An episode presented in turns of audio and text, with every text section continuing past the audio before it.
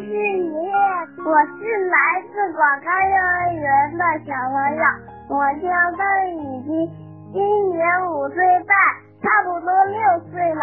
我想问博士爷爷一个问题：为什么火车在铁轨上走？火车为什么要在铁轨上跑？听广播的小朋友，你一定知道。火车呀，是咱们人类发明的一种机械交通工具，一般啊是由好多节车厢组成的，而且是在铁轨上运行的车辆。它的车身和车轮都是用钢铁做成的，能拉好多的货物和乘客，跑起来的时候呢也特别的快。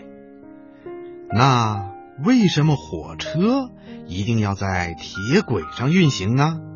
它为什么不能像汽车那样在公路上跑呢？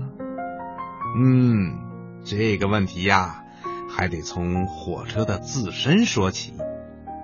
小朋友，我们都知道，火车是用钢铁做成的，所以每一节车厢啊都特别的重。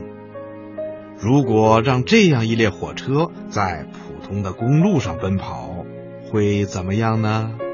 呵呵，那它一定会陷到地里去的，而且一步都动不了。就算是跑起来了，由于火车又长又重，惯性又大，不能说停就能停得住。再加上公路交通的路面上情况复杂多变。不光有交叉路口需要随时停车，而且呀，路面上还会有其他的车辆运行。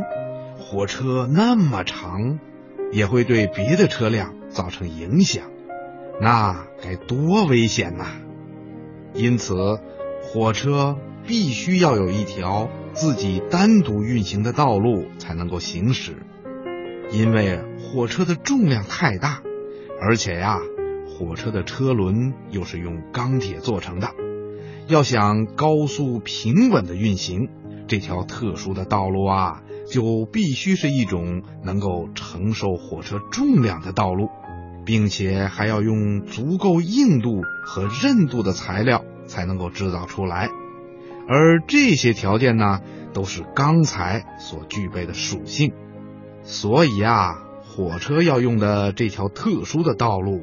就必须用钢铁来制造，因此火车就只能在铁轨上运行了。小朋友，你知道吗？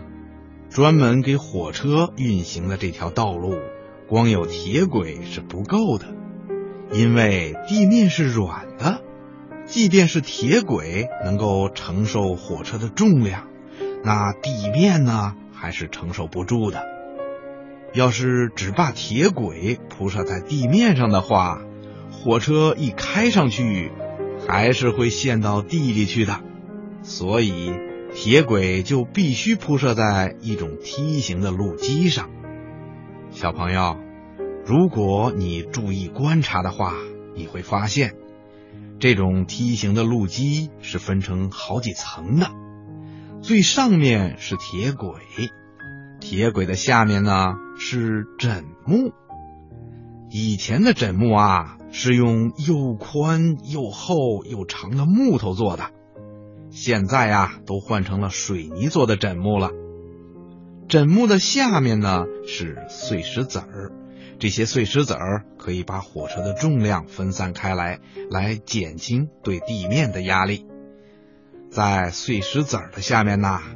是用压路机压过很多次的硬地面，这种地面呢，可以用普通的土来做成，也可以用公路路基上用的那种黑土做成。只有这种路基啊，才能够承受住火车和铁轨的重量，而不至于让火车陷入泥土中去的。听广播的小朋友，你听明白了吗？